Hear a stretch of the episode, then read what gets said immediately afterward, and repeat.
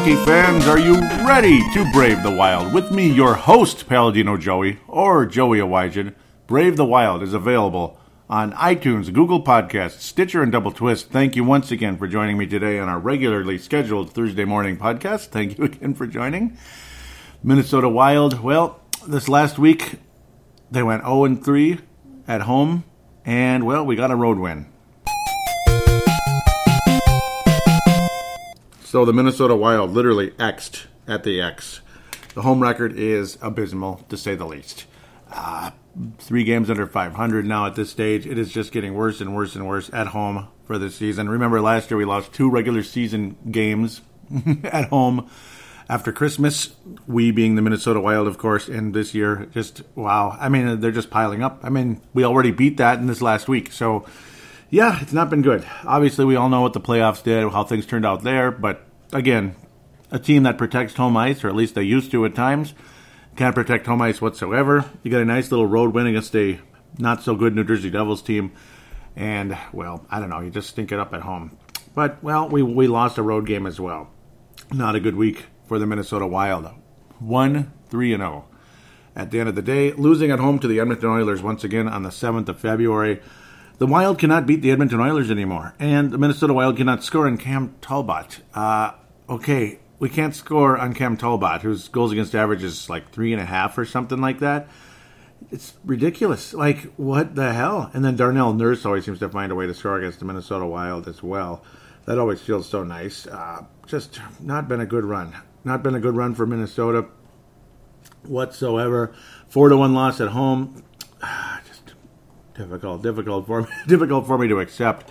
A hapless, lifeless game. Minnesota is now two games above 500, like just barely hanging on to the final wild card spot. I don't even know how you can with only two games above 500. That's not good at all in the NHL. Usually that means you're out of it. Back in the old days, you could be like six, seven games out of 500 and still be like the seventh seed in the uh, Campbell Conference or Prince of Wales Conference back in the day, which I suppose it's still secretly the Campbell Conference, but of course teams like reorganized uh, due to regions and all that. So, whatever. At the end of the day, yeah, it is what it is. The Wild have a two point lead over the Vancouver Canucks, four point lead over the Arizona Coyotes, four point lead over the surging Chicago Blackhawks. Colorado Avalanche also out of the playoffs. Edmonton Oilers might as well catch us. The Anaheim Ducks finally fired Randy Carlyle. God bless him and everything, but it just didn't work out at all. Uh, Bruce Boudreau's replacement. So Bruce Boudreau is extremely frustrated with this club. He doesn't understand what the hell is going on. There's almost nothing left to do. The Oilers' uh, six-game losing streak comes to an end against Minnesota, where in the past it used to be a not so good Minnesota Wild team was sucking, and then you beat the Edmonton Oilers. That's how you end the streak because you well you get the rusty machine, the the rusty engine's not working so good, so you oil it with the Edmonton Oilers, which I used to joke about, and yeah, well, it's been the opposite now. It's not working out. They're oiling themselves, and we're getting nothing. We're getting nowhere. These hapless, boring games that just lead you to utter frustration. The major positive coming out of this week is, well, for one, Jared Spurgeon continues to be a spectacular player for Minnesota. Just another huge week again. He's now at 35 points on the season. Wow, what a run for Jared Spurgeon. Hope he continues to stay healthy. 50 points is right around the corner, I got to think, as we're just at Valentine's Day here. About a month and a half remaining in the season, so still a legitimate shot at uh, 50 points for Jared Spurgeon, especially if he keeps up this clip. But no, the other major positive is Jewel Eriksson Ek has been a jewel of a player since his uh, what his third call up now. He's been kind of back and forth. Obviously started the season with Minnesota as he did last year and stayed up here pretty much the whole year for the longest time. Finally got sent down as I requ- as I was requesting, and a few other people.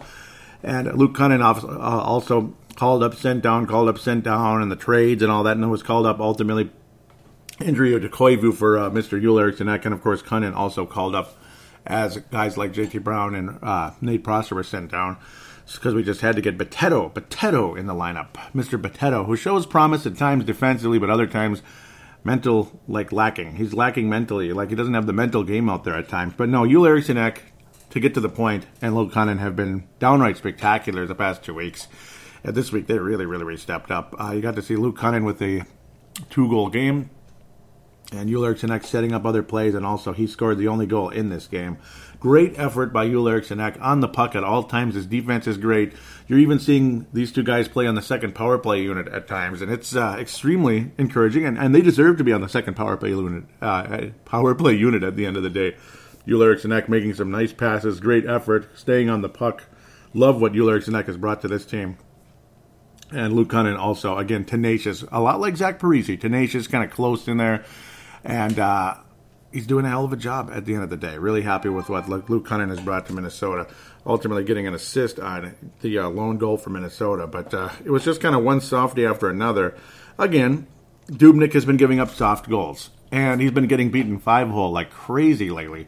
And you're seeing pucks squirt through there as well. Because I'm beginning to wonder if it's fatigue or injury for Devan Dubnyk because he's been getting beaten five hole constantly, and it's like he knows the puck is down there, and he still conti- uh, continues to fail to close on a lot of those. I don't know if it's an injured knee, injured ankle going on. It seems like a knee to me, like if his knee is just not healthy, and that's why some of these are squirting through, and that's kind of been the case. That was like the theme throughout this entire week, and I don't know. I mean, I would have. I, I don't even know where to go with it. It's extremely frustrating. But a four to one loss, you almost want to just get to this, get through this as quick as possible. Darnell Nurse always seems to find a way to put the puck behind Dubnyk in these games. Uh, Leon Draisaitl, that was a really nice play, by the way. Tic tac toe play, spectacular setup. Uh, Ryan Nugent Hopkins and Alex Chiasson setting up uh, Leon Dry. Draisaitl, uh, 32nd goal of the season. The guy is a legitimate star in this league on the power play there, but a beautiful tic tac toe goal. Zack Kassian ended up finishing things at the empty net. Connor McDavid with 49 assists throughout the season. Pretty great. Uh, obviously, setting players up in this game. As, uh, yeah, Connor McDavid definitely being a great teammate here, not uh, going for the empty net goal. Hmm, interesting. Sorry, I'm just seeing stuff flash on the screen here. Jorge Polanco, nice, nice uh, infielder for the Twins, looking like he might get a seven-year extension. Wow, cool. Sorry, uh, but no, Connor McDavid going the teammate route rather than going for the empty netter and setting up his buddy Zack Kassian for the seventh goal of the season there. But at the end of the day, what we care about is not Connor McDavid setting up his teammates. We care about, well, okay, Joel Eriksson and Luke Kunin are looking like legitimate NHL players now, so that's awesome. That's the positive. You can come out of this week in this game here, particularly. But other than that, Mrs. Lincoln, how was the play? What a hapless bullcrap game. Minnesota Wild fan base is getting quieter and quieter at games, and I am not at all a single. I am not at all one of the people that's like, oh, the fans need to support this team and get on their feet and celebrate, or you know, and and you know, pump them up. They're they're not helping. No, they're not happy and they're disappointed and they're kind of in shock because you're losing at home to an Edmonton team that had lost six in a row. They're good. They have good players, but they have a lot of junk too. And Cam Talbot is junk. And you're getting shut out by Cam Bleeping Talbot. So I am not angry at all at the fans for booing. I am not angry at all for the at the fans for being lifeless because the team was lifeless. Come on, team, pump the fans up a little bit, eh? Pump the fans up. Wouldn't you wouldn't you like that? Let's head to New Jersey on the 9th of February. 4 to 1 BS loss. 4 to 2 victory over the New Jersey Devils, though, eighth place in the Met Division, Metropolitan Division. As they continue to struggle, they're six games under 500. Again, eighth place. Minnesota Wild. I'm stunned that they're still hanging on to the record, but a multi point game for Luke Kunin. Beautiful. Ended up getting uh, three goals this week. What a week for Luke Kunin. What a week for Mr. Luke Kunin. He was able to also add his eighth assist on the season on the uh, Marcus Foligno goal. As Marcus Foligno, this group, this third line, I love him as, as Mr. Rask. I keep wanting to call him Tuukka Rask because I'm so used to Tuukka Rask of the uh, Boston Bruins, but Victor Rask has been centering the fourth line with guys like Eric Fehr and such. But uh, overall, wow, Joel Eriksson Marcus Foligno, and Luke Kunin, gotta love these guys working together out there. Marcus Foligno's been playing out there on the left side, of course, Kunin on the right, but occasionally Foligno plays on the right side and on the fourth line due to just the situation. I mean, he can occasionally play on the right side the way he continues to shoot left. Understandable there. Foligno ended up getting the uh, Gordie Howe hat trick in this game. Got in a fight and all that. Got a goal and ended up with two assists. So he was a Gordie Howe hat trick with an added uh, added assist. This was a fun game. A very fun game on the road. Enjoyed every second of this one. Multi point game for Kunin. Joel Eriksson also solid game. He was a plus two. Added his uh, third goal, fourth goal of the season. Pardon me. Very cool to see him stepping up out there again. Just tenacious. it's all about these guys. I mean, and of course, Parise, Mr. Consistency all season. Parise adding his 22nd goal of the season. He would get his 23rd later this week as well in one of those yucky home losses. Uh, well, one of the yucky home losses against Philadelphia anyway. Uh, but Parise, what a nice, uh, consistent season he has had. It's a shame he didn't get to be the last man in, but uh, again, I mean, Landeskog has like 30 goals on the season. As much as we hate his guts, it kind of is what it is there. But it's this third line. The third line is carrying this team. I mean, take a look. Marcus Foligno, Pateryn and Pateryn with his third assist. Wow, that's a miracle. And Kunin, you know, obviously joining in now, and Ulrich Janek and Kunin also scoring the fourth goal, unass- uh, unassisted later there off a turnover. Uh, Kunin has been great. Three of the goals were accounted for on that third line. So, need I say more? Need I say more? I mean, Granlund has been inconsistent. He sets players up. There's opportunities. He doesn't shoot enough, and when he does shoot, it's right into the goalie's stomach half the time or the chest. So it just kind of is what it is there. But that third line for Minnesota has really stepped up and has been beautiful. Um, you have players playing out of position because of the uh, the way things are set up by the general manager here, and I'm not sure uh, with the defenseman situation. I mean, Brad Hunt can't crack the lineup now because Mr. Boteto, Mr. Boteto, who I do like a little bit. I like his name. I like the way he talks. He seems like a cool guy. I like I like when he just plays a solid game, but the, the mental errors are frustrating. You know, the line changes or, you know, kind of caught sleeping on a play last week. It was just an embarrassing play. Uh, you got Seeler and Pateryn back together, which I think is, is good. But then you have Brodin playing on the right side. I'm kind of confused there with that one. Uh, very strange situation. You have Brodin playing out of position in certain in certain cases playing with Boteto, it's a mess because you don't want to have Pateryn and Boteto together. It seems like Seeler and Pateryn are definitely a better, uh, more solid duo down there. The chemistry is better. But again, Brodin playing on the right side, it's just. Mm. So things are not being set up properly here by this general manager right now. I like Fenton. I know he's an intelligent hockey guy, but some of these moves are just strange. And when's the next move? When's the next move? Because obviously there has to be something coming. Don't trade Kunin or uh, Eriksson because they're finally starting to look like legitimate NHL players and they're giving us hope. That would just figure if one of them gets traded, wouldn't it? But no, this third line definitely carrying the Minnesota Wild, particularly in this game, but really the entire week. And uh, the other two players, of course, uh, Mr. Consistency, Zach Parise, and Mr. Uh, Jared Spurgeon who's been spectacular all season, particularly after the uh, the loss of uh, Oh, man, Dumba, unfortunately. Spurgeon had four shots on goal. I'm surprised he didn't score in this game, but again, very, very strong performance. Uh, Anthony Boteto, Boteto has been on the second pairing with Brodin, like I said, and I don't know. He's okay. He gets the hits. He's a physical guy. He blocks shots, but the mental errors are exhausting. Boteto, seven hits in the game, by the way, against the uh, New Jersey Devils. Extremely impressive at the end of the day, but a 4 2 victory. Solid overall performance. Marcus Foligno had a highlight reel type of play fifth goal of the season to tie things up. But that's also been the trend is Minnesota's always giving up the first goal, and that goal by Brett Seney was extremely frustrating. Again, another softy. I mean, from long distance away, it would help if players were in better position to block the puck and everything. And sometimes some of these goals are also given up because of uh, poor screening in front of you're actually screening your own goalie, which isn't helping. Uh, Nick Seeler on this one. Brett Seney getting his fifth goal of the season to open things up. Again, Minnesota always having to catch up in every single bleeping game. And I don't know, it's not good. It's not been good at all. You head to New York. I picked the score dead on, but I didn't pick the goaltender. I thought you were going to see uh, Mr. I really thought you were going to see Mr. Stalock in it, but uh, Bruce Boudreau elects to stay with Dubnyk, who, again, I think is hurt a little bit because some of these five hole goals reek of his motion, his movement is not where it needs to be. He's not able to move quick enough to close the gap there. And I don't know, he keeps getting beat five hole. Granlund finally added his 13th goal of the season. It took about 20 years but it took about two months for crying out loud after starting off the season spectacularly, spectacular fashion. He was like a sniper earlier in the season, and it was like, oh my god, he's going to get 90 points, he's going to get 35 goals. Oh man, I was so excited. 35 goals, 55 assists, 90 points, all star without a doubt, you know, starting all star type of player. And then next thing you know, well, it took like months to get to number 13, but he got it. He got it, and he's been at the center position now as uh, Boudreau moving the moving the uh, the lines around a bit some more. Mikael Granlund again.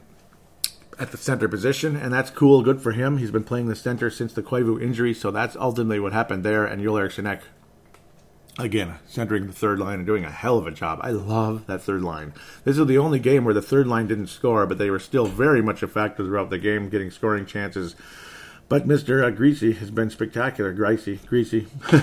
out of Germany there, only giving up one goal. The New York Islanders defense has been spectacular, and the New York Islanders goaltending has been spectacular throughout the entire season. Lehner and Greasy basically platooning throughout the season, only giving up one goal, and they are just dominating 33 17 and 6, leading the way in that Metropolitan Division. The Islanders had struggled a little bit going into this one, but boy, they put the clamps on. They did a hell of a job.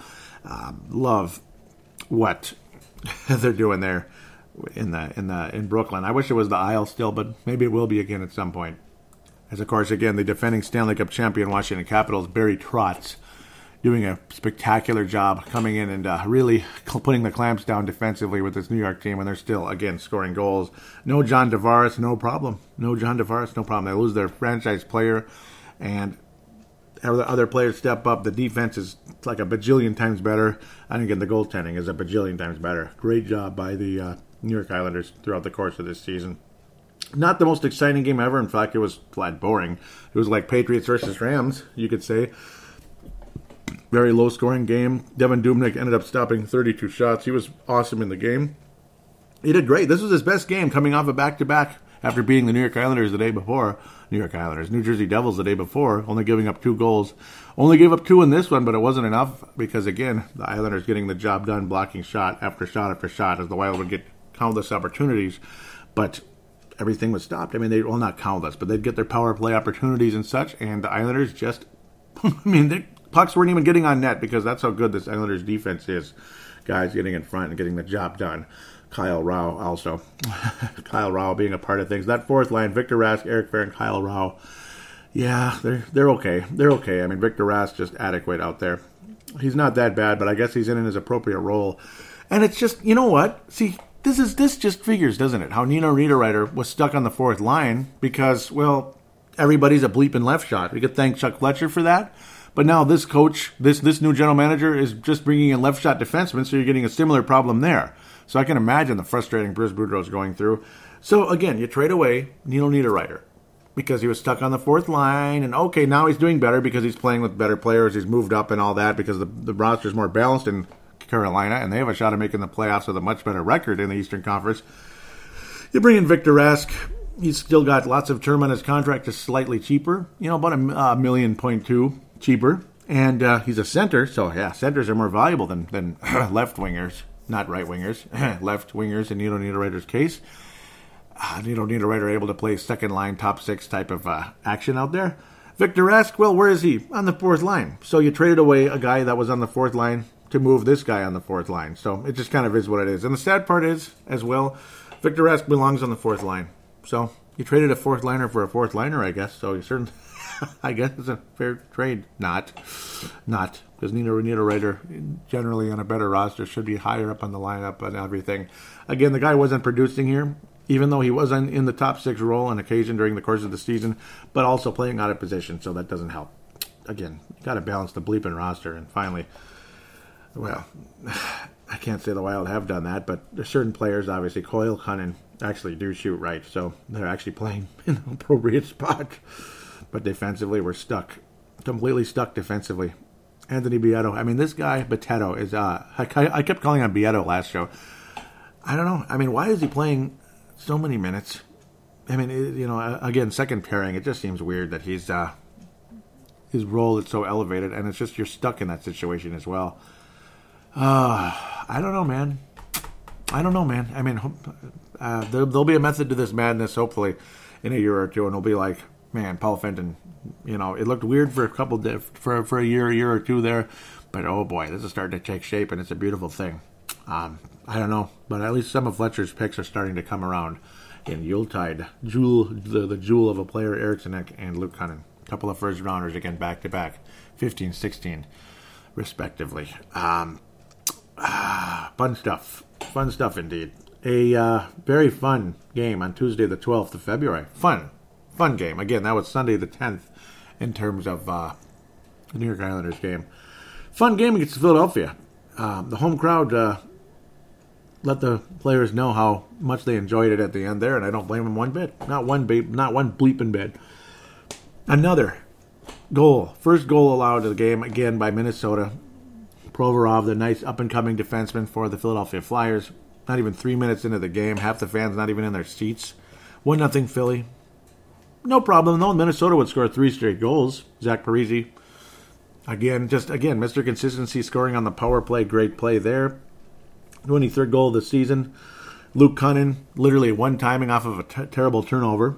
But uh, we'll take it any day. Literally one timed it off the turnover. That was beautiful. I believe it was Provorov, uh, Provorov there. I believe it was. I could be wrong.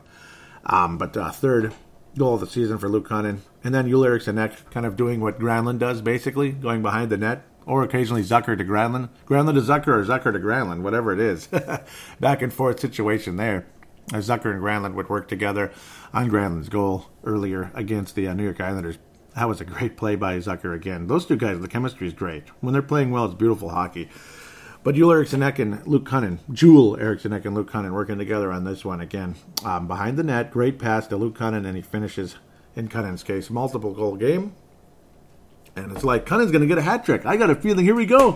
First career hat trick. He, he got one in Iowa right out of the gate. He had a, he had a couple in college here we go. Luke Kunin's going to get a hat trick. Get get the hats ready to go, and it just never happened. It just never happened, despite the effort was there and all that, but it just never happened. Ah, heartbreaking.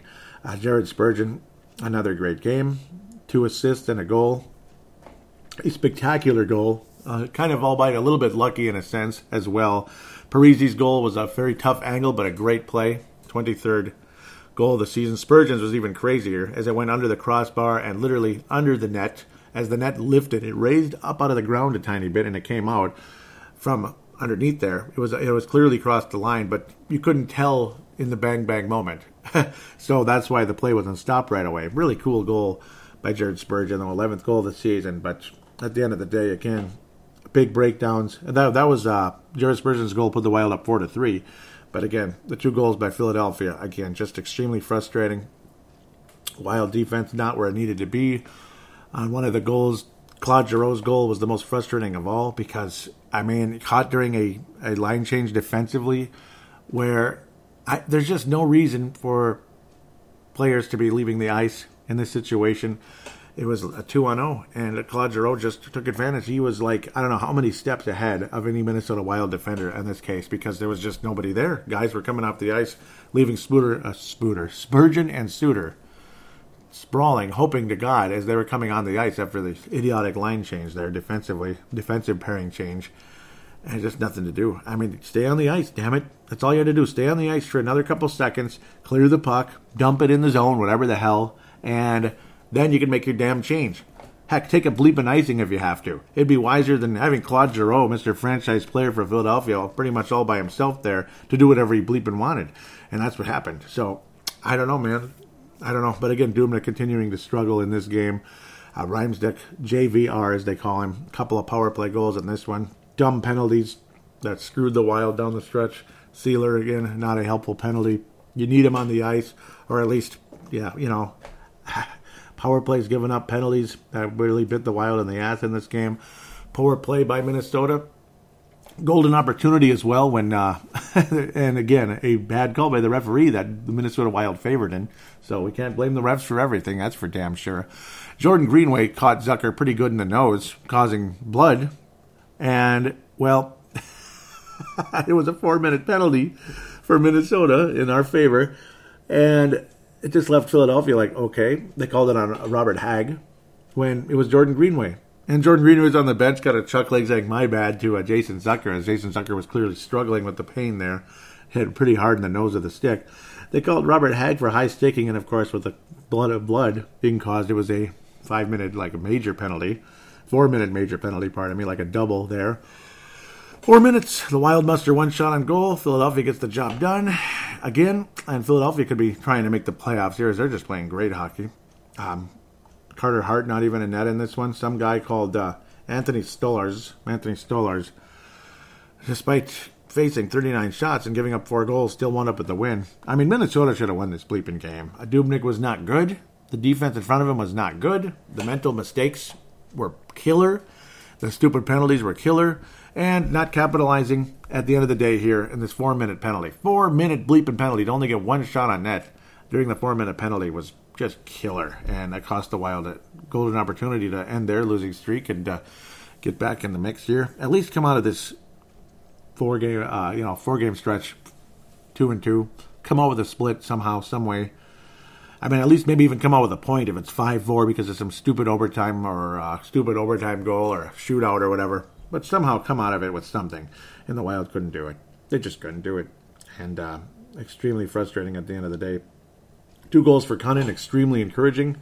Both him and Joel Eriksson Ek were a plus three in this game, despite the uh, complete total letdown, breakdowns defensively, mental errors. Kunin and Ek escaped this one with a plus three. That is just awesome, awesome, and they deserve a hand there. What a week! What a what a couple of weeks for uh, Joel Eriksson Joel Eriksson and Luke Kunin. Awesome, but uh, so it's nice to end positively thinking about that. But uh, golden opportunities just completely let go here, and Minnesota screwing around with Philadelphia. I just knew this was going to be a tough game. I actually picked the Wild to lose this one, but I thought uh, Minnesota was going to beat the bleeping uh, Edmonton Oilers, and Minnesota did not show up at all against the bleeping Edmonton Oilers. With that said, another long first segment because it's four games and a lot of nonsense going on. No trades yet, as the trade deadline is still looming. We'll see what happens. Something's going to happen. I don't know if it'll be a major trade, but who knows? Who who knows? Uh, don't be surprised if Eric Staal is traded. I think that's a uh, heavily. Uh, I think that's heavily favored actually that he's going to get traded. The only problem is where do you put uh, who do you put at center? I guess you got to uh, think about Coyle there for sure at that point, and then uh, go from there. I suppose. Don't call J.D. Brown back up, please. That, that, that's okay, really. Give Sam Anas a chance, damn it. Give Sam Anas a chance. Right shot, right shot, right wing Sam Anas, he could replace uh, Coyle's spot on the right wing, and uh, Coyle could be the center. There's your there's your solution. There it is. There it is. Sam Anas, NHL baby. Okay, Neal Broten slash Mike Modano award for this episode. It could be Spurgeon, it could be Kunin, it could be Ek. I'm going to give it to all three of them because they they played awesome. They carried this team, you know. And Zach Parise obviously is always an honorable mention every stinking week. I mean, Zach Parise, what an awesome season he's having. Awesome. Beautiful. Love what Zach Parise's brought to this team, leading the club in scoring with 49 points. But this week, Joel Eriksson Luke Kunin. What an amazing week by Luke Kunin. Amazing week. Uh, but Joel Eriksson Ek, again, just so strong on the puck now compared to what he was earlier in the season. 10 points for him. Kunin at 12 points. Awesome. After what a slow, slow, quiet start once again. But Kunin really coming around. Both of them at double digits. And what an unbelievable stretch by Jared Spurgeon. 35 points. And stay healthy, Jared. Please stay healthy. Please. He's played in all 57 games. Knock on wood. What an unbelievable season for him. Uh, keep it up. Keep it up, Jared Spurgeon. Great, great week for those guys. Everyone else, what the bleep was that? Uh, Anthony Bitetto. I'm going to give the general manager for this week because of the, the way this team is constructed at the moment. Again, is there a method to it? I don't know, but let's see it. Let's see it, co- or let's see it, GM. Uh, but I'm going to give uh, Paul Fenton the uh, James Weber Memorial because this lineup doesn't make a whole lot of sense, particularly defensively. What is going on here? Uh, so let's let's get some semblance of like I don't know rhyme or reason here defensively with these defensive pairings because of how Bruce Boudreau is getting set up here to fail, basically. So this one's on you, Paul Fenton, right now at the moment. Let's uh, let's see what's going on. Maybe you'll get a Modano Broten Award next time. With that said, let's take a quick break and we get to preview four more games. Oh, busy, busy, busy.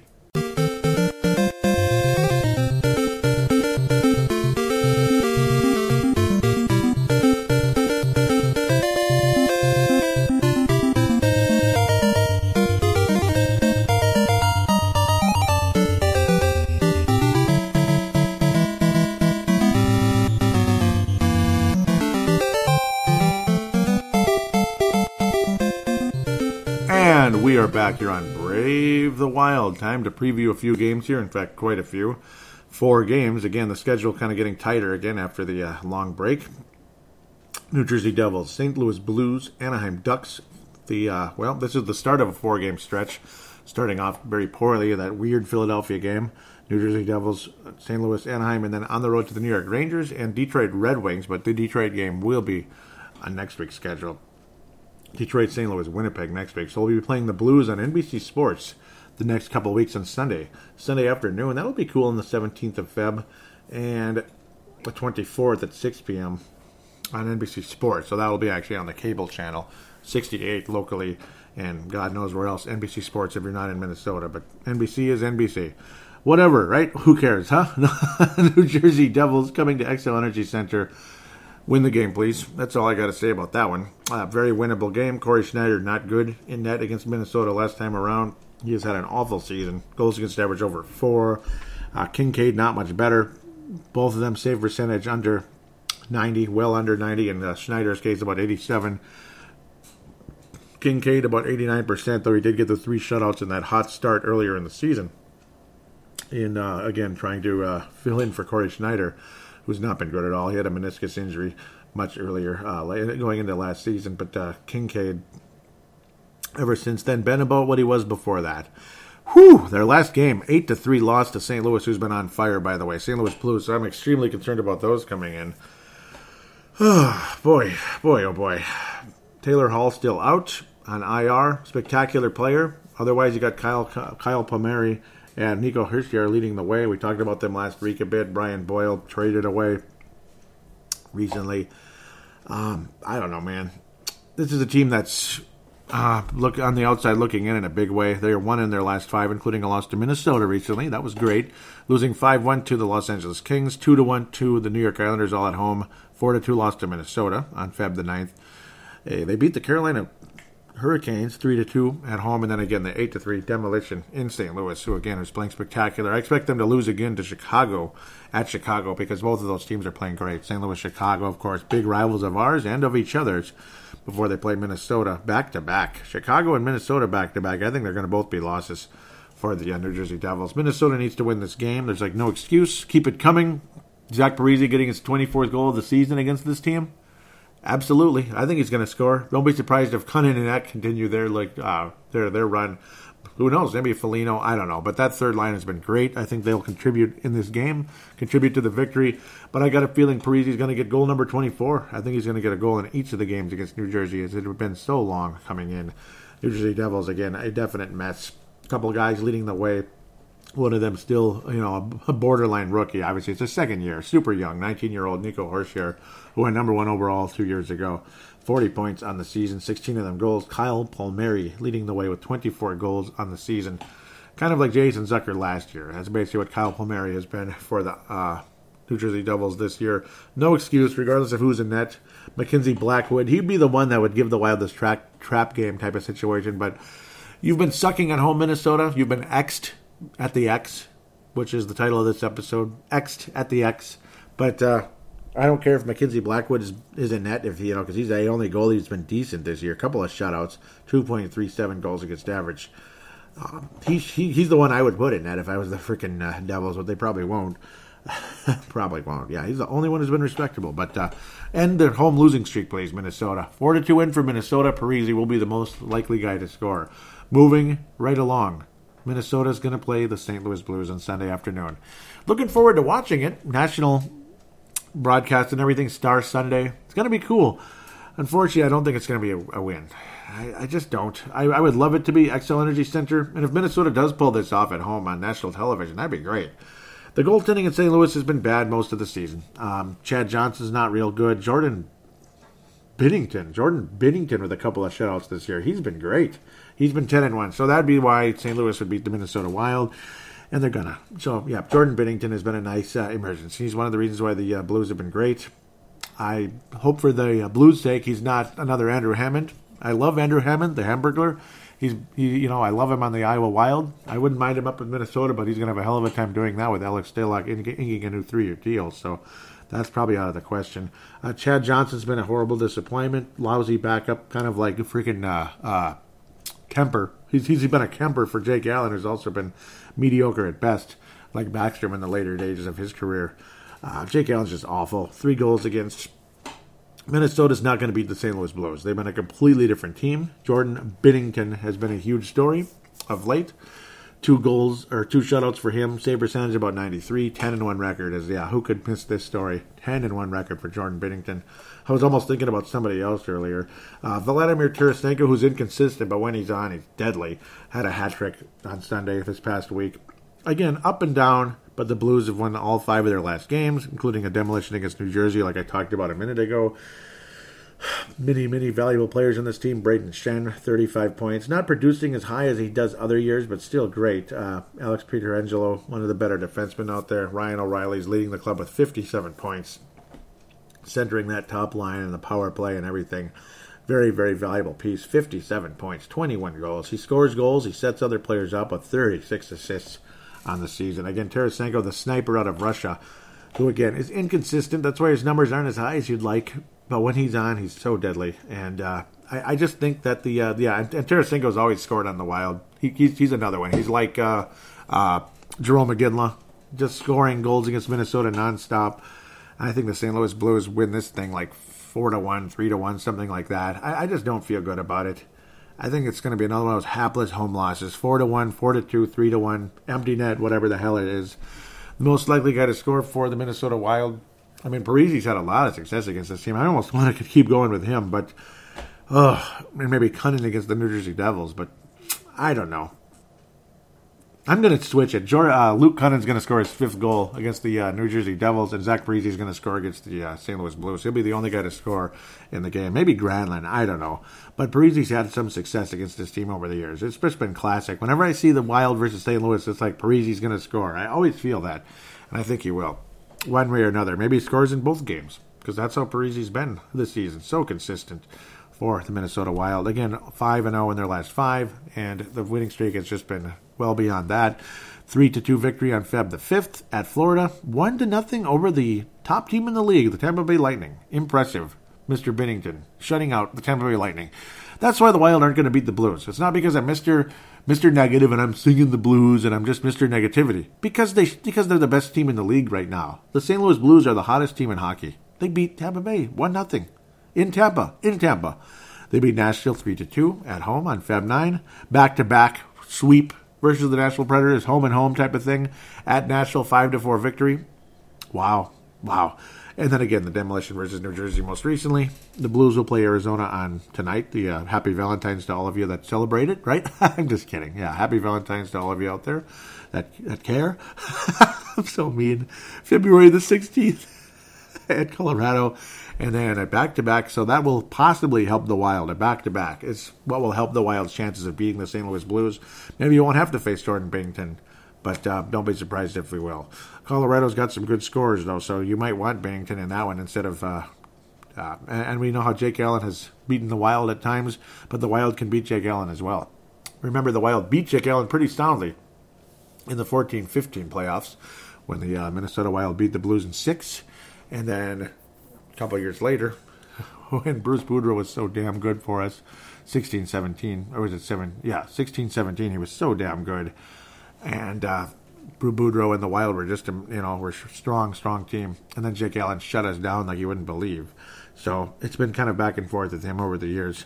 But uh, the Wild's chances are a little bit higher, obviously, if Jake Allen's in net. I just think St. Louis is outplaying everybody right now, and I think they beat the Wild four to two, three to one type of game, probably four to two. Unfortunately, uh, unfortunately, they're just playing better. They're playing better. The good, good goaltending, good defense. They're playing like the St. Louis Blues. You know, the St. Louis Blues aren't supposed to stink. They got all these players. They added some nice additions, and and of course, you know that's what hurt Mike Yeo's chances during the course of the season. But um, obviously, Mike Yeo wasn't the problem here. He might have, you know, you, you might not like everything he does, but I mean, you you could be saying the same stuff about Bruce Boudreau. Inconsistency. It's not Boudreau's fault. It's not Mike Yeo's fault. It's the players. But uh, now you play the Anaheim Ducks. Here's a golden opportunity for Minnesota to win. Watch out for the sugar high, though. Carlyle's gone. The big bully coach is gone. The big mean guy. The 19th of February, Tuesday, hosting the Anaheim Mighty Ducks. Trap game alert. Trap game alert. Expect as possible sugar high from this uh, Anaheim Ducks. Every single time a team fires their coach, especially if they didn't like the coach very much and the team had been underachieving, there's going to be a sugar high. So watch out for the trap game again, I think Minnesota can and should win this game anyway. I don't care. Uh, John Gibson about three goals a game. Chad Johnson's been all over the place. Uh, Kevin Boyle, what a mess. I don't even know. I don't even know. I'm just expecting John Gibson in that. The actor. Okay, I'm just kidding. A team that doesn't score, a team that gives up goals, a team that the chemistry's not good. It's just not. Gibson, two shutouts on the season. Goal, good save percentage at the end of the day. The goals against average stinks because the defense in front of him has been terrible at the end of the day, and the, the goals have not been happening. Uh, 31st in the league in goals for, 21st in goals against, so bottom third there. Power play is 29th in the league. Penalty kills in the middle at 16th. Ryan Getzlaf leading the way, missing a couple games earlier in the season. Adam Henrique, who has been known to score against Minnesota. Rickard Rakell, again, often compared to as uh, Joel Eriksson uh, with, with Joel Eriksson in terms of that's what uh, Boudreau believes Joel Eriksson Ek could become because he coached both Rakell and now Joel Eriksson Ek. Big fan of both of them is Bruce Boudreau. Uh, good, solid player, Rickard Rakell, second line type of center, but uh, awful season for the Ducks. Minus 21 in Getzlaf's case, minus 18 in uh, Rickard Rakell. A team that started out the season pretty good. Pontus Aberg, Aberg, Aberg. Nope, it's it's Aberg who's been on the IR for a long time now for Minnesota. Unfortunately, had some moments with the Ducks earlier this season and also struggled at times as well. Was scratched multiple games in a row. Mental errors, frustration, not really with it. But again, expect a sugar high coming up here as the uh, after the five, six to two loss to Philly at home. For well, no, it was, it was on the road on, in Philly for the Ducks. That was it for Randy Carlyle, and four days off. So it was a good time to fire the guy. You get a shutout, one nothing, one nothing. John Gibson gets his second shutout of the season. Good for him. Uh, over the Vancouver Canucks. So again, watch out for the sugar high. Hopefully, it wears off against Boston and Washington. Those are going to be tough games coming up and then but they are at home, the Ducks for those two, and then they play Minnesota on the 19th. Very winnable game for the Minnesota Wild. Got to take care of business. I mean, going to the New York Rangers, they're playing a little bit better. I don't know. Do the Wild lose this game? Do they find a way to lose this one? I don't know. I don't know. Uh, ah, man. Why do I have a feeling we're going to beat the Rangers and lose to the Ducks? I got a weird feeling about this. There's just no excuse. You, you could not lose to the Ducks. Okay, just don't lose to the Ducks. Win, win, Minnesota, win. Maybe the Wild go three and one this week, make up for things again, because we all know how streaky this team can be. You got to beat the Ducks. you just got to. I, I, don't care who their coach is. Beat the Ducks. They're not playing well, regardless. Uh, Minnesota's going to win the game. Okay, Minnesota's going to win the game three to one, three to two, something like that. Uh, maybe even four to four to two, four to one would be really nice. Nice, solid victory. Devin Dubnyk getting a nice, strong game. I'd like to see Alex Stalock play, but he will play against one of these two teams, the Ducks or the Rangers. I'm, I'm, I would not be surprised if it's Stalock against the Rangers, though. And that's probably exactly what's going to happen. Dubnyk in that in this one. Minnesota wins four to one, something like that. Oh nope, it's Detroit's the back to back. Pardon me. So Stalock will probably play against the Detroit Red Wings. So my bad. I apologize for that. Uh, Three to one win for Minnesota. Let's go with that. The most likely guy to score against the Anaheim Mighty Ducks for Minnesota, Joel Eriksson Ek. Joel Eriksson Ek, he's going to keep it going. Joel Eriksson Ek is going to score.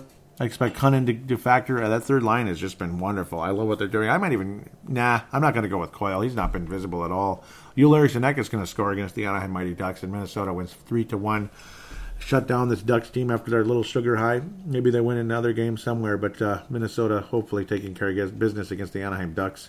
New York Rangers aren't so great either, but the nice little win for the young uh, goaltender on Sunday.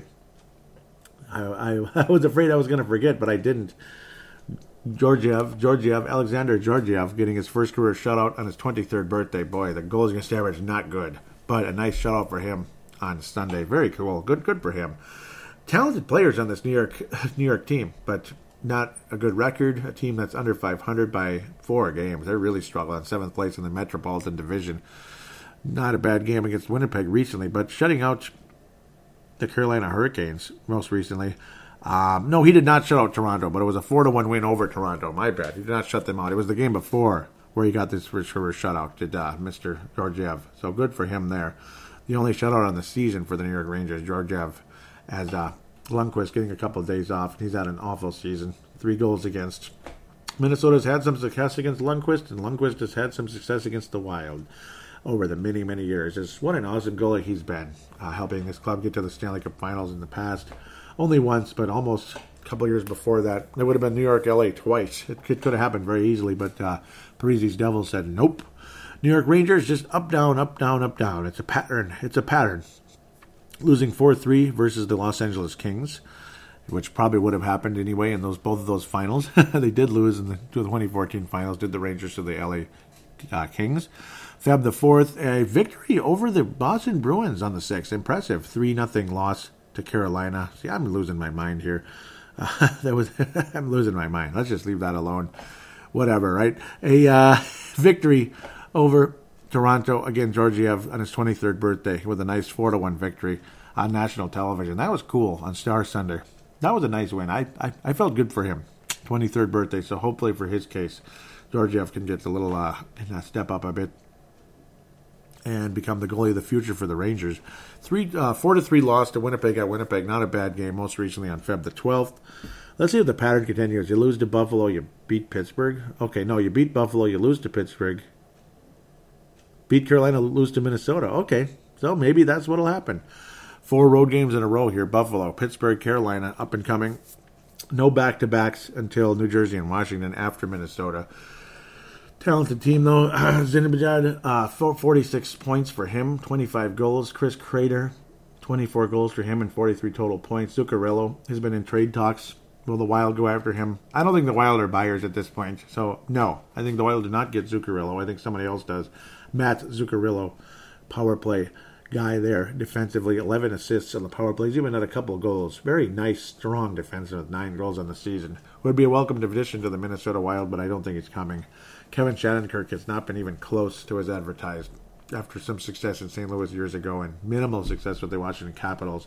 Ever since that trade, Kevin Shattenkirk has not been the same guy, and not even close. He was a dominant superstar defenseman for the St. Louis Blues, and he has not been the same since. And uh, I'm sure they'd take him back right now, even though they're playing great are the uh, St. Louis Blues.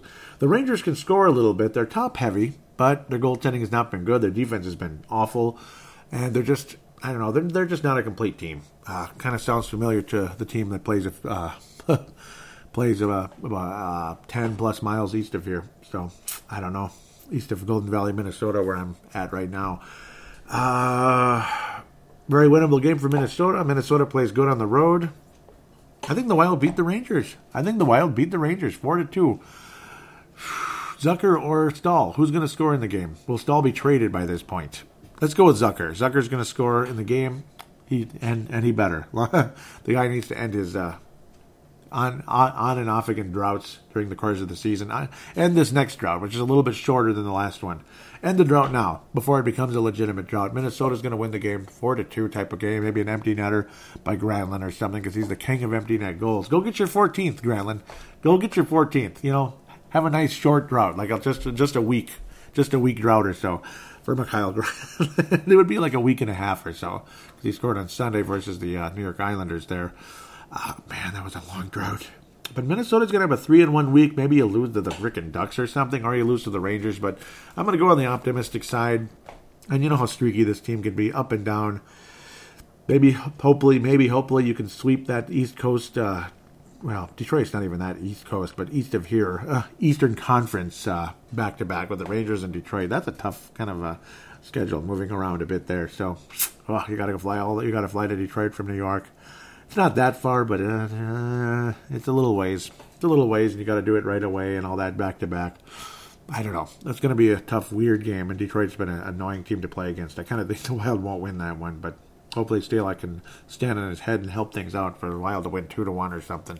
But I think Minnesota's going to beat the Rangers though on the twenty first, with most likely Dubnyk in that in that case. Three to one, three in one week for Minnesota. So there you go. With that, let's look at the prospects. As always, we will start with the Iowa Wild. Uh, you know, they've had some good games, some bad games. Well, not really bad. They've been up and down a bit. Uh, Brennan Menell now at 23 points on the season, adding his 22nd assist this past week. Had some positive games, though. Louis Belpedio continues to add the points, though. Really happy for him. 17 on the season. He's been great. Uh, really stepping up there, playing on the correct side, the right side. Literally on the right side Um, Carson Soucy, he's been adding the points. He's been inconsistent, but a plus 10. He's definitely gotten better during the course of the year. Poor start to the season, Carson Soucy, but definitely has stepped up since then. Michael Capella, four assists in his first five games with the uh, Iowa Wild. JT Brown's had three points, but he's not a prospect, obviously. Kahkonen stuck at five shutouts on the season. Still been good. Andrew Hammond's improved. He's lowered his goals against average about 0.2 the past week and a half or so. So he's been really strong. 11 and 7 on the season. Kahkonen, 15 and 9, 2.54 goals against average. Both of their save percentage about 91 on the season. Um, good defense in front of Kahkonen, but also some spectacular games, including the shutouts, and that's kept him playing very strong. Um, Will Bitten also at 17 points on the year. Sokolov added his 10th goal recently. Good for him. 19 points on the season at this stage. Anas at 22 points now as he continues to rise up. Uh, Mason Shaw, who'd been so quiet for so long, added his uh, 21st assists recently. 25 points for him. Iowa Wild have been kind of up and down, up and down. The record, they've kind of been playing 500 hockey the past month or so. You, you just, eh, you know, you want to believe that they're ready to roll and they're going to make the playoffs, and obviously they should. But it's just this 500 hockey is not helping their cause at the moment. That's where the frustration comes in. Some of the prospects have these big, strong weeks and have a couple of awesome games, and then they get real quiet again. But been very impressive with Louis Belpedio. I think he's been the best player on the ice, uh, at least in terms of the major prospects. All season, Cal O'Reilly and Jared Mayhew have really been leading the way. Gerald Mayhew has been definitely the best player the past two weeks or so, I'd have to say, along with Matt Read, who's really stepped up. He's now at 27 points, but these are older guys. Cal O'Reilly, 31. Mayhew's 25, so he's got a shot still to maybe get, crack a roster here and there in the NHL, but not consistently, unfortunately. Um, been happy with the Chris Kapla addition for uh, Iowa. I like him better than Ryan Murphy. Unfortunately, another left side, so he's going to have a hell of a time making it. Uh, Soucy's stuck in Iowa forever if we keep bringing in all these left side players. And again, it's also rendered Brad Hunt borderline useless now because uh, Mr. Fenton is obsessed with Potato. Potato! Mr. Potato! Uh, so I'm not sure what to say about that. Really not sure what to say about it. But um, the Iowa Wild, they've been, you know, they've been just kind of 500 ish. And the prospects, they, they just chip in points here and there, but nothing great, unfortunately. Jack McBain, Boston College, that team just stinks as you look in the collegiate ranks. That team just absolutely stinks. And McBain, you know, I mean, he's doing the best he can. Six goals, 11 points on the season, but still not standing out at all. And again, a stinky team. Sam Hatch is playing for the top team in the country. Again, strong start. He added a couple points this past week, though. Now at 13. He was stuck at, at 11 for a long time with Sam Hatch's six goals, seven assists. In his case, Lodnia hasn't played in forever, and that's disappointing. Let's look at Jacob Golden. As since being traded to the Erie Otters, he's added three assists. He's at 13 points, so he's way ahead of last year's pace. Would like to see uh, Jacob Golden get to 20 points. Left shot defenseman taking in the fifth round in 2017. He's been in the uh, OHL ever since, and he was in the OHL before that.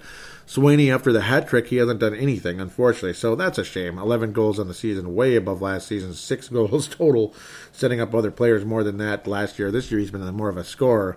Eight assists for 19 points in 24 games, well ahead of last year's pace as well. So Swaney continued to progress and become a bit of a goal scorer for the defending national champion Duluth Bulldogs.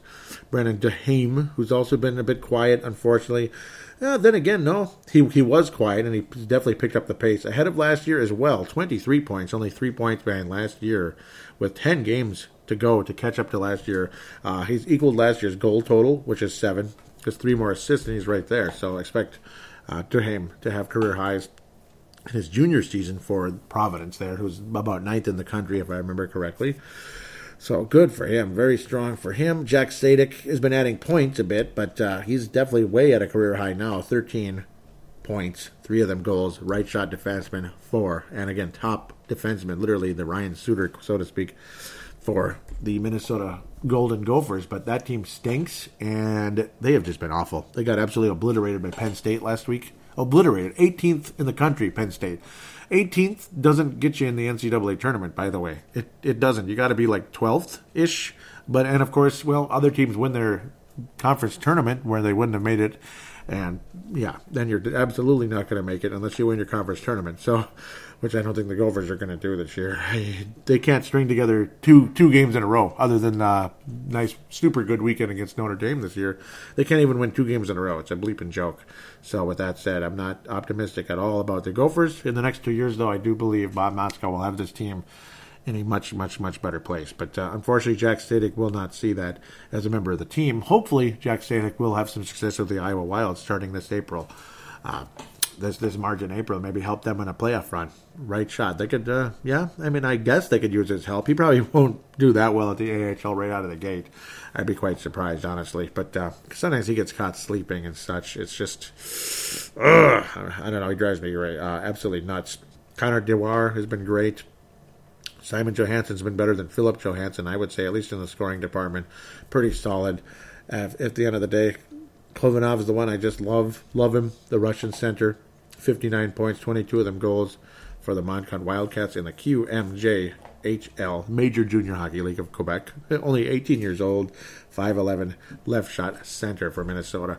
So, as frustrating as the current team is, there is hope. There is hope in the grapevine. There's hope you want to believe a lot of us out there want to say the cupboards are, are bare, and in a lot of ways they are. I mean, Iowa, it's not pretty. A lot of the quote unquote prospects that were on Iowa last year are all like some of the best players on the Wild right now, considering how underachieving some of the the older guys in the Minnesota Wild have been, and how underachieving the the middle aged players. As in, they're not old; they're in the middle. They're like 28, 29, 26. Granlund, Zucker, Coyle, and of course Niederreiter, Brodin, guys like that. Niederreiter's gone, duh. But I'm just mentioning the name because he's underachieved all bleeping season. But no, um, now you have Kunin, Greenway, and Ek all playing great. So those guys are no longer prospects. They're prospects on the NHL level. Yes, they're in, they're they're in the NHL. You could call them a prospect in terms of their you know, but they're already in the NHL. Whereas Iowa, the top guy, I'd have to say it's it's Louis Belpedio easily. I mean, if anybody else you'd, you'd consider like a, the top prospect on the Iowa Wild at the moment. Louis Belpedio, Brennan Menell, who's been a nice surprise. Sam Anas is a guy I think deserves an opportunity to play NHL hockey. You know, right shot, this and that. And if Eric Staal's traded, I want Sam Anas called up. I want him called up to play on the right side, and then Coyle moved to top center. He can be the top center. And there it is. Charlie Coyle, golden opportunity to be the top center for Minnesota if he isn't traded. That could stay right where he is. I love the way that the way things are going there. But Coyle to basically take over the Staal line, and I guess Victor Rask has to move up. But uh, oh boy, uh, I think that second, I think that third line should be the freaking second line the way they're playing right now. But I don't know. Whatever. It's a tough situation. It really is. At the end of the day. Of course, you could definitely leave Granlund right where he is. So no, I mean Granlund would be with Parise. yeah, Granlund would be with Parise, and you move Anas maybe with uh, Parise. Parise and Granlund, you put Anas there for Coyle. You move Coyle where Zucker is, and there it is. Coyle where uh, Zucker, uh, where Staal is. So Coyle would center Greenway and Zucker. That'd be an interesting combination. Maybe uh, I think I'd rather almost have Granlund center Zucker and uh, yeah Zucker and Greenway. I think I'd like that, or maybe you have Parise. Uh, yeah, I, I'd like to see Coyle. Oh, it's a toughie.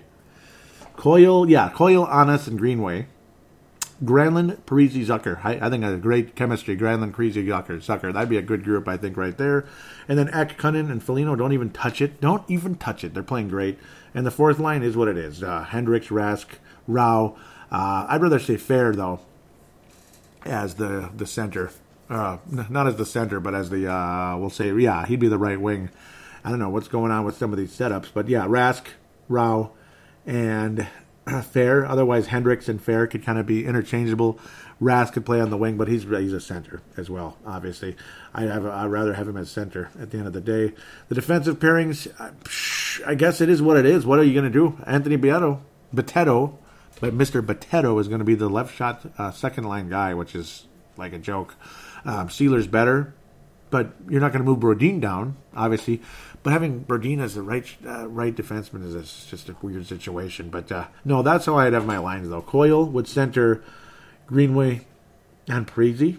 Yeah, so I'd shuffle it a bit. The top six. It wouldn't. Yeah, I'd have Granlund, center, Zucker, and Greenway. No, ah, Granlund, Parise, Zucker. Granlund, Parise, Zucker, Coyle, Greenway, and Anas. Coyle, Greenway, and Anas. That'd be your top six. And then, yeah, the fourth, the the bottom six, just leave them the way they are. And the defenseman, there's nothing you can really do. So if I had a choice with the line combinations at the end of the day, that would be my choice as the coach of the Minnesota Wild or whatever. So that's how things are to go there. With that said, well, we're going to give a shout out to Minnesota Wild Hardcore and, of course, MNW players, MNW players, MNW prospects now. See, MNW prospects on Facebook. Look it up, give that a like and follow. Join it if you could, it'd be greatly appreciated. Pavel Bunet and Marek Skyba out of the Czech Republic. They keep up with all the prospects, and just like I love to on this show, it's so much fun. Absolutely endorsing them all the way. Love the what, love the job they do. They keep up with the players in Europe that are with Minnesota. Obviously, Kirill Kaprizov, Kaapo Kahkonen when he was there. Kaapo Kahkonen, luckily now he's in Iowa, but there's other prospects over there in Europe. And we like to keep up with, and there's more coming, boy. there's more coming as we head into this draft and drafts in the future. Uh, definitely worth a follow there on Facebook.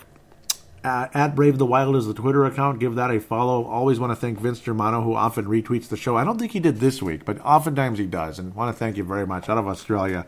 Thank you again, Vince Germano, for retweeting the show and others that may have over the course of time. Greatly, greatly appreciated there at Brave the Wild. Facebook.com forward slash Brave the Wild. Facebook.com forward slash Brave the Wild is the Facebook page for this show. I got teased a little bit by Drew Bunting when I showed, uh, well, I shared basically Pavel Bunet's post from uh, Minnesota Wild Hardcore. He was showing how Kunin in five games at seven points since Feb 5th. That is just great. Feb 7th, four points for Joel Eriksson. That great, great week and a half, week and a half for these guys. They're just playing great together. Awesome. Uh, thank you, Pavel Bunet, for adding that. And hope he doesn't mind that I uh, kind of copied and shared this on my page though I gave him the credit by loading it with his name on it, so obviously there it is. It's not me saying it, it's him. Thank you again, uh, Mr. Pavel Bunet, for uh, keeping up with that. Uh, great job. Minnesota Wild Prospects, and of course, he's also an admin on Minnesota Wild Hardcore. I have a patch coming. Thank you, Chad Walski. I have another patch coming. That is awesome. Thank you. Got to put that on the jersey. Minnesota Wild Hardcore. Huge shout out to Chad Walski, Jim Maddle, Sarah Maddle. You guys are great. Chance Kostick, David Kostick, relatives of mine from my brother's side in terms of uh, well, uh, their their in-laws, brother-in-law in Chance Kostick's side. A uh, well, he's my brother's father-in-law, David Kostick. They keep up with the Wild all over the place, and they're members of Minnesota Wild Hardcore. It's all big happy family with the Minnesota Wild and Minnesota Wild Hardcore, and of course MNW Prospects. Love all of you guys. I love the hockey community. Love you guys so much. Thanks again for being a part of things. Tell your friends about the show if you could. Those of you that have written a positive rating on iTunes, thank you so much. And anybody out there that wants to continue to do that, wants to add to that list, thank you again, as it helps. It had been so quiet for so long. And early on, the trolls really, really hit this show hard. Because, I mean, some people just, just it's not exactly the way you want the show and you want to beat him up. You want to beat the guy up and give him a one star, which is always way too harsh, and write a paragraph of how awful somebody is. It's like, my lord, I mean, can't you think of something more positive in life than beating up on somebody's podcast? That's kind of harsh, but that's what people do.